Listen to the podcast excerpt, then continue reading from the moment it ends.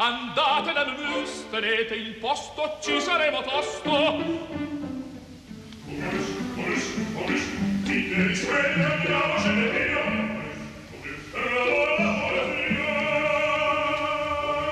Momus, il caffè dell'opera.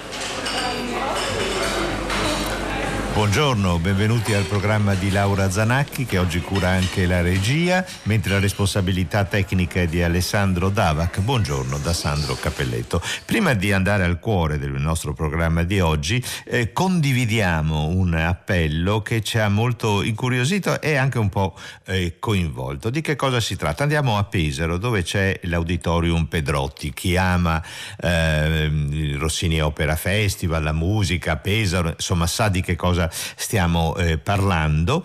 È eh, un auditorium intitolato al maestro Carlo Pedrotti, vissuto nell'Ottocento, che fu il direttore del liceo musicale di Pesaro. Benissimo, questo ehm, auditorium, molto importante nel sistema musicale della città, eh, Mm, deve avere, eh, conoscere degli importanti lavori di restauro. C'è un fondo stanziato dalla regione eh, Marche, eh, si tratta di ristrutturare questo auditorium, scale, elevatori, impianti, piattaforme, insomma lavori non, non epidermici, tutt'altro. E, ehm, e è stato contemporaneamente la, lanciato un appello di sottoscrizione, quello che si chiama il crowdfunding, trovare dei soldi per condividere un progetto progetto attraverso internet, si chiama Insieme riapriamo il Pedrotti e eh, leggo dal um, comunicato stampa la tipologia di campagna segue la logica o tutto tutto o niente, cioè o si arriva all'obiettivo o non, non, se ne fa niente. La scadenza per questa raccolta fondi è indicata nel, al 30 gennaio 2020, dunque eh, c'è poco più di un mese di tempo, ogni singolo donatore avrà eh, naturalmente dei riconoscimenti, concerti riservati e, ehm, e la cifra che deve essere raggiunta attraverso queste donazioni donazioni online è quella di 40.000 euro. Se non viene raggiunta questa cifra, i donatori che comunque hanno donato vedranno, saranno rimborsati e alla, alla, parola d'ordine o tutto o niente significa che evidentemente non si andrà avanti nei lavori. La cifra da raggiungere è 40.000 euro, insieme riapiamo il Pedrotti, il, l'inevitabile hashtag che precede il parola d'ordine dona per il Pedrotti. Lo ripeto, è un importante storico auditorio della città di Pesaro, sacra a Rossini e dunque alla musica. E veniamo al cuore del programma di oggi siamo sotto Natale, siamo sotto Natale e le opere ehm, così più celebri dedicate a Natale, beh, sono tante, l'oratorio di Natale di Bach, il St. Nicholas di Benjamin Britten, ma c'è un, eh, eh, un racconto di Gogol, la notte prima di Natale, un racconto pubblicato nel 1832 e è uno di quei racconti che autorizza a parlare a proposito della prosa di Gogol di realismo magico, c'è una strega, c'è suo figlio, c'è un amore, c'è chi vola attraverso lo spazio, è un racconto ambientato in Ucraina e poi anche nel cielo sopra l'Ucraina perché alcuni dei protagonisti del racconto volano attraverso eh, questo cielo, a cominciare dalla strega, ma naturalmente c'è anche il diavolo. Bene, questo racconto di Gogol ha ispirato due compositori russi, prima Piotr Ilyich Tchaikovsky con il fabbro Vacula che lui rimaneggia e chiama poi gli stivaletti e successivamente Nikolai Rimsky-Korsakov che si attiene invece al titolo di Gogol La notte prima di Natale. Perché ne parliamo oggi? Solo perché siamo vicini a Natale? Anche sarebbe una buona ragione, ma ce n'è un'altra che va in scena al Teatro Pavarotti di Modena domani, la notte prima di Natale, una nuova opera composta da un nostro compositore Alberto Cara. Ma andiamo con ordine e ascoltiamo come comincia a raccontare questa storia di Gogol Tchaikovsky.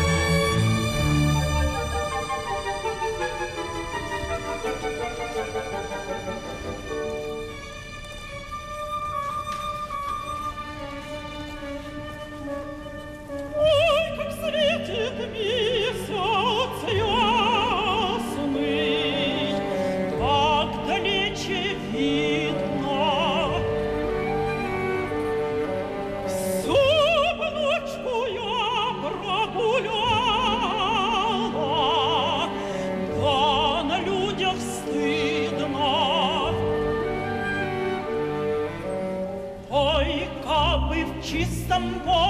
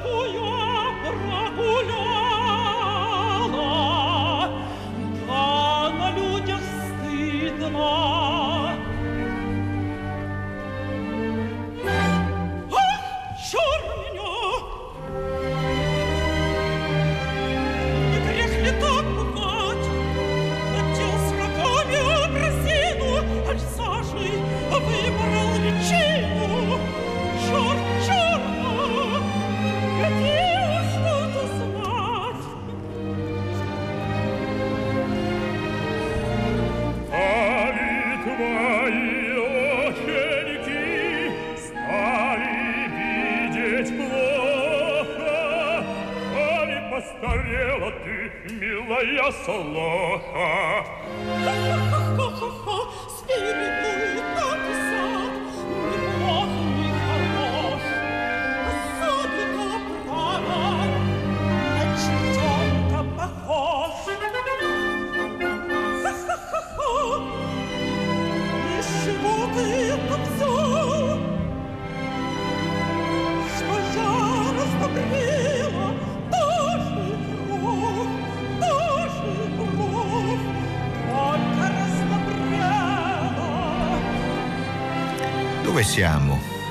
Siamo nella notte ucraina, per l'esattezza nel villaggio di Didanka, il cielo stellato, la luna, tutto sembra molto tranquillo, molto morbido, aspettando il Natale la notte prima di Natale. Scusatemi, solo che i due protagonisti sono Solocia, la eh, strega, che viene a un certo punto interrotta dall'apparizione del diavolo. Ti sei messo la maschera con le corna, hai sporcato il viso con la fuligine, sembri un vero diavolo. Come si fa a riconoscerti? Ma lui è un vero diavolo. Così comincia eh, Tchaikovsky ehm, prendendo spunto letteralmente dal racconto di Nikolai Gogol. E, è tutto molto tranquillo, questa diciamo serenata alla luna fatta da una strega. Le streghe vivono di notte naturalmente e si rivolgono all'astro notturno per eccellenza, eh, la luna. Come proseguirà la storia? Beh, la strega ha un figlio, Vacula, il fabbro, che si innamora, bisogna stare attenti a innamorarsi, devi scegliere la donna giusta per te che non abbia troppi capricci. Invece eh, questa ragazza di cui si innamora Vacula ha un desiderio, eh, lo sfida e a che cosa? A trovare per lei gli stivaletti più bei stivaletti di chi, e non di mm, andarli a prendere in un negozio qualsiasi, ma dalla collezione di stivaletti, niente per po' di meno che eh, della zarina. Ma per amore si fa tutto e dunque lui, Vacula, riuscirà a trovare gli stivaletti. Passano pochi anni da questo lavoro di Tchaikovsky che inizialmente si chiama il Fabbro Vacula, poi lui stesso lo rielabora non soddisfatto della prima stesura e nascono questi civaletti stivaletti Cerevicchi che sono stati allestiti anni fa al Teatro Lirico di Cagliari da cui abbiamo preso questa eh, incisione. Sentiamo invece come comincia Rinsky-Korsakov.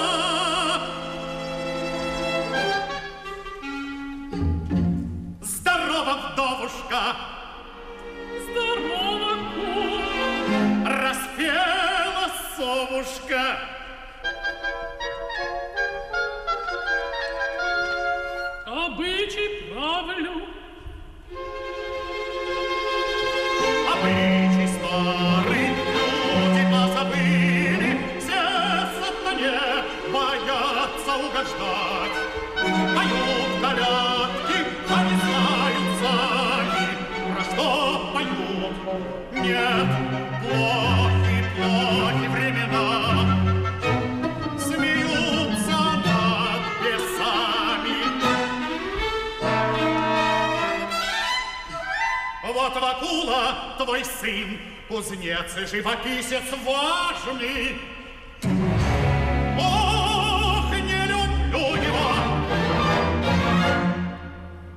На медне насмех намалевал в притворе, будто черта поленьями и прутьями гоняют. Я крепко насолить ему поклялся, Сегодня чудит он звонна кутью. Красавица Оксана, его дочка, Останется одна в отцовской хате, И вместе к ней придет твой сын Вакула.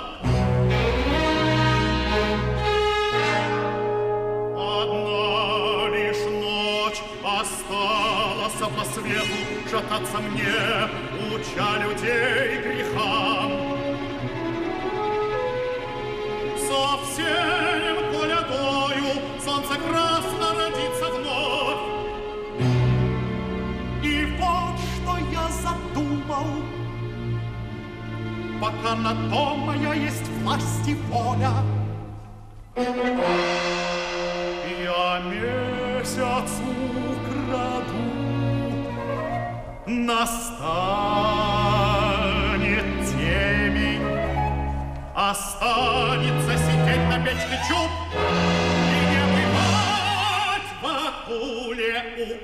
Оксаны. Приятель, я скажу тебе по правде, Всех диканских казаков и чукарни важнее, Терпи пузо, века и головы милее. Но если бы женился на Оксане Eh, non vanno tanto bene le cose tra la strega, mamma di Vacula, e il eh, diavolo, che nella scrittura di Rinsky-Korsakov più puntuta di quella di Tchaikovsky concede maggiore spazio appunto al diavolo perché eh, il diavolo vuole vendicarsi di che cosa? Di un'impertinenza del figlio della strega, proprio il fabbro, Vacula, che lo ha raffigurato eh, in, un, in un quadro eh, e in questo quadro il diavolo viene preso a bastonate. Come si vendica il diavolo? E qui veramente eh, ritornando al racconto originale di Gogol, non si può che restare ammirati, eh, Vacula ogni notte, come tutti i bravi amanti, va a trovare la sua donna, cioè Oksana. E, ma se il diavolo fa sparire la luna, come troverà la strada Vacula per andare dalla sua Oksana? Non la troverà e così il diavolo decide di far sparire la luna. Perché stiamo parlando della notte di eh, Natale? Perché eh, domani e eh, lunedì al teatro eh, Luciano Pavarotti, teatro comunale di Modena, va in scena La notte di Natale, opera fantastica in un atto, eh, libretto e regia di Stefano Simone Pintor, musica di Alberto eh, Cara. Cominciamo a avvicinarci musicalmente e vocalmente, narrativamente a questo lavoro di Cara.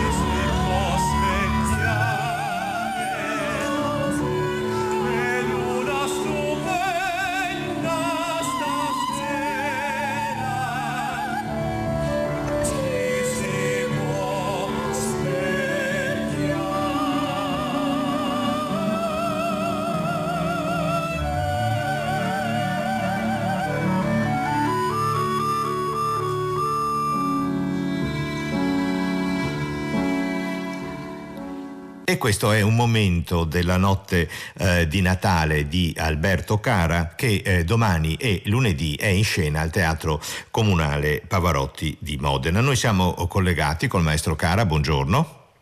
Buongiorno a Buongiorno, grazie di essere eh, con noi. Dunque, la prima cosa da dire è che si tratta di un lavoro che ha già debuttato all'Opera Giocosa di eh, Savona, molto liberamente ispirato al racconto di Nikolai Gogol, un racconto, lo ripeto, che viene pubblicato nel 1832. Voi, eh, dico voi, cioè lei e il suo autore del libretto e eh, anche regista di questo eh, spettacolo, Stefano Simone Pintor, ambientate la vicenda te- eh, nei nostri tempi e eh, il diavolo ruba la luna, leggo dalla vostra trama.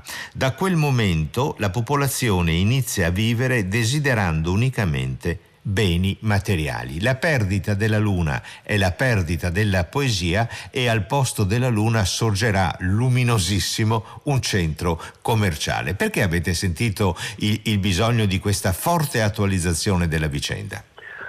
Ma ehm, ci è piaciuto molto nel racconto di Gogol, eh, che poi è una, una cifra eh, piuttosto tipica de- de- dello scrittore, ehm, il fatto che si coniugasse una, mm, eh, una vena magica, quasi surreale, eh, con eh, una sferzante ironia sui costumi dell'epoca. Non c'è dubbio questo, certamente. E in qualche modo ehm, abbiamo pensato che eh, rimanendo legati all'epoca di Gogol, questa ironia in qualche modo si sarebbe persa perché ci allontana una distanza forte da quell'epoca lì. Per cui abbiamo pensato che per mantenere un discorso eh, ironico e anche critico nei confronti della, della società, no? De- de- del reale, eh, per mantenere viva la, la forza del discorso di Gogol fosse necessario in qualche modo attualizzarla per restituire eh, uno spettacolo in cui fosse più facilmente comprensibile questo aspetto qui rispetto ehm, a se, lo avessimo lasciato Ha una, fede- ha una eh, fedeltà ha una al tempo di Gogol una e ai, ai luoghi di Gogol. Quindi Sì, da un villaggio dell'Ucraina passiamo a una qualsiasi città contemporanea dominata da un centro commerciale che eh, in, in molte località, in molte cittadine, ma anche in molte metropoli è diventato eh, quasi l'unico luogo di aggregazione in assenza di piazze, di teatri, di cinema. Per trovare un po' di gente si va al centro commerciale, cosa che soltanto pochi anni fa non era semplicemente eh, pensabile. Però avete mantenuto, avete mantenuto il, eh, il nome Oksana della donna del- della protagonista eh, femminile. Sentiamo un altro momento del vostro lavoro, la scena e aria di Oksana.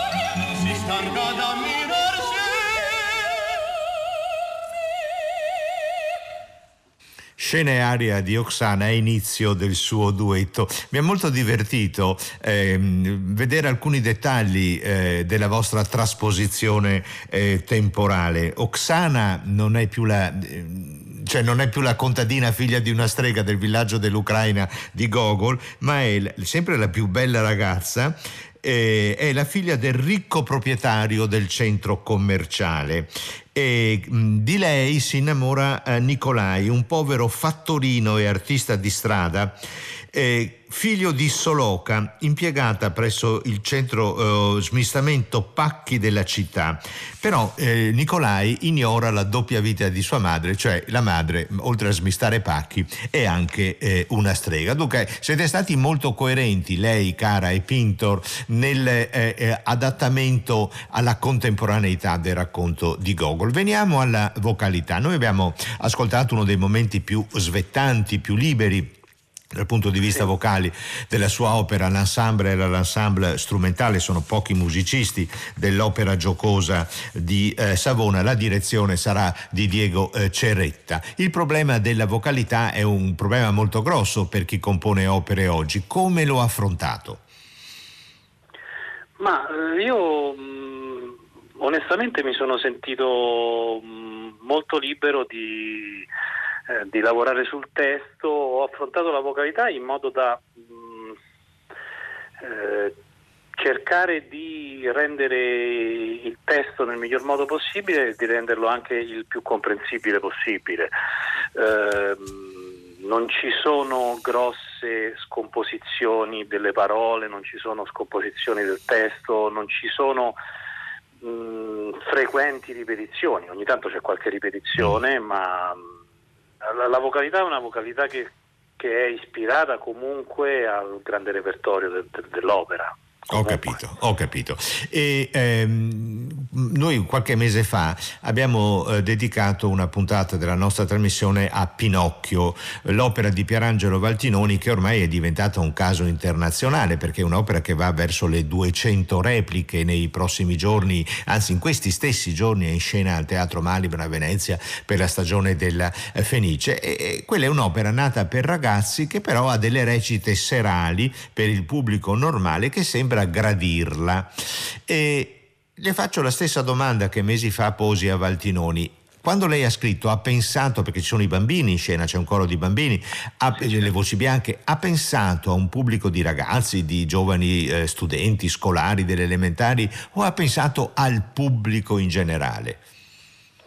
Ma allora, ehm, direi che ho pensato al pubblico in generale perché ho un'idea del dei lavori per ragazzi eh, che si lega comunque a una specificità mh, del genere.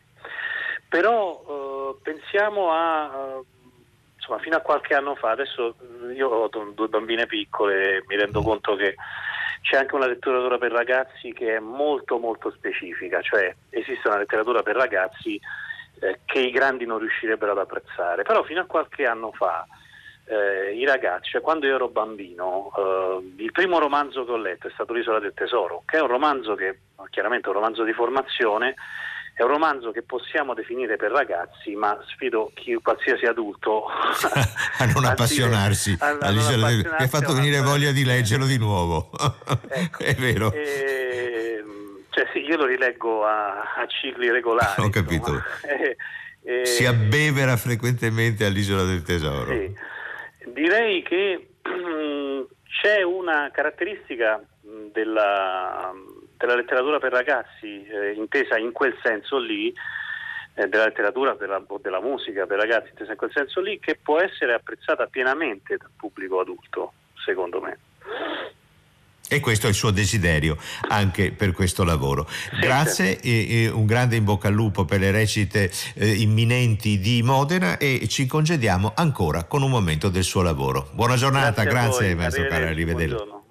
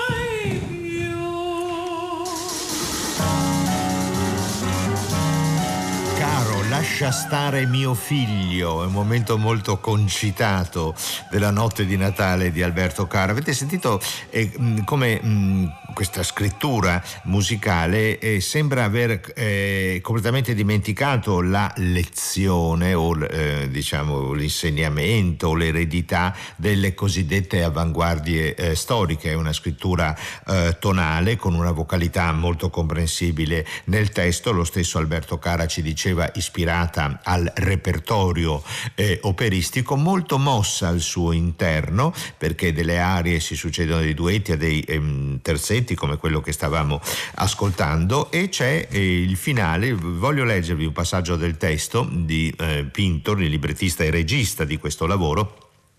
Un finale molto, diciamo, sensibile ai temi ecologici e del, ehm, della fraternità. D'altra parte, a Natale bisognerebbe essere buoni, come ci dicevano da piccoli. Il coro di ragazzi e bambini con Nicolai Oksana e Soloka, cioè i due giovani amanti, Nicolai e Oksana, e la mamma Soloka, la strega, la mamma di Nicolai, dicono questo: eh, ad ogni pacchetto che amiamo scartare, Natale, i regali, i bambini, dunque i pacchetti dei regali, ad ogni pacchetto che amiamo scartare, stiamo commettendo una bella ingiustizia e senza pensarci facciamo mangiare più i secchi, i bidoni e la nostra immondizia del 30% del genere umano.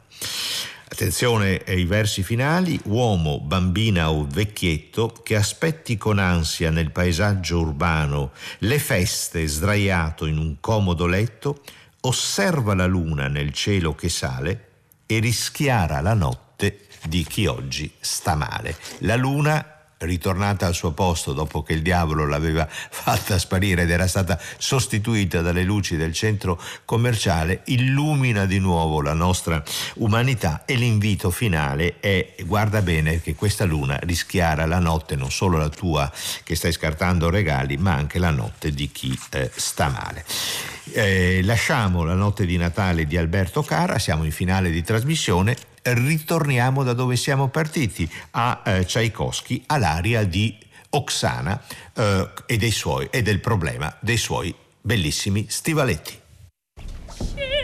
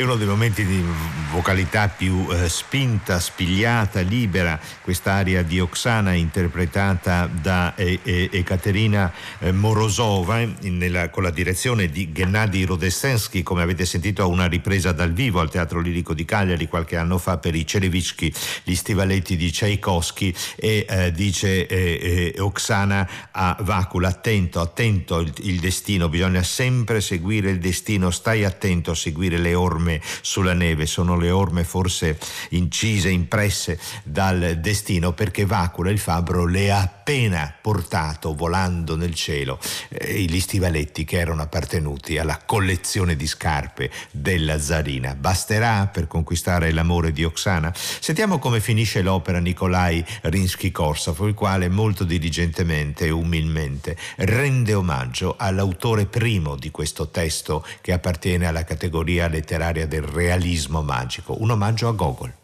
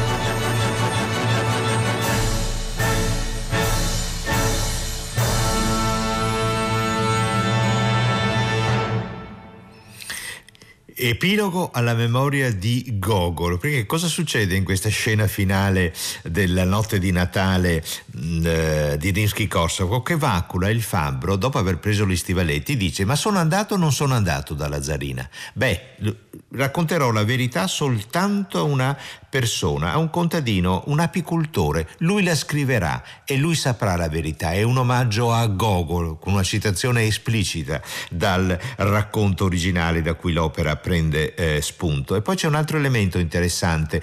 E l'invito del coro a tutti, alle voci in scena e eh, all'orchestra, è quello di cantare una Koliadka sulla notte di Natale. Che cos'è la Koliadka? È una canzone, è una musica e una danza popolare ucraina, omaggio al villaggio, al territorio dove è ambientato il racconto di Gogol e dove si svolgono le opere di Tchaikovsky e anche quella di Rimsky-Korsakov.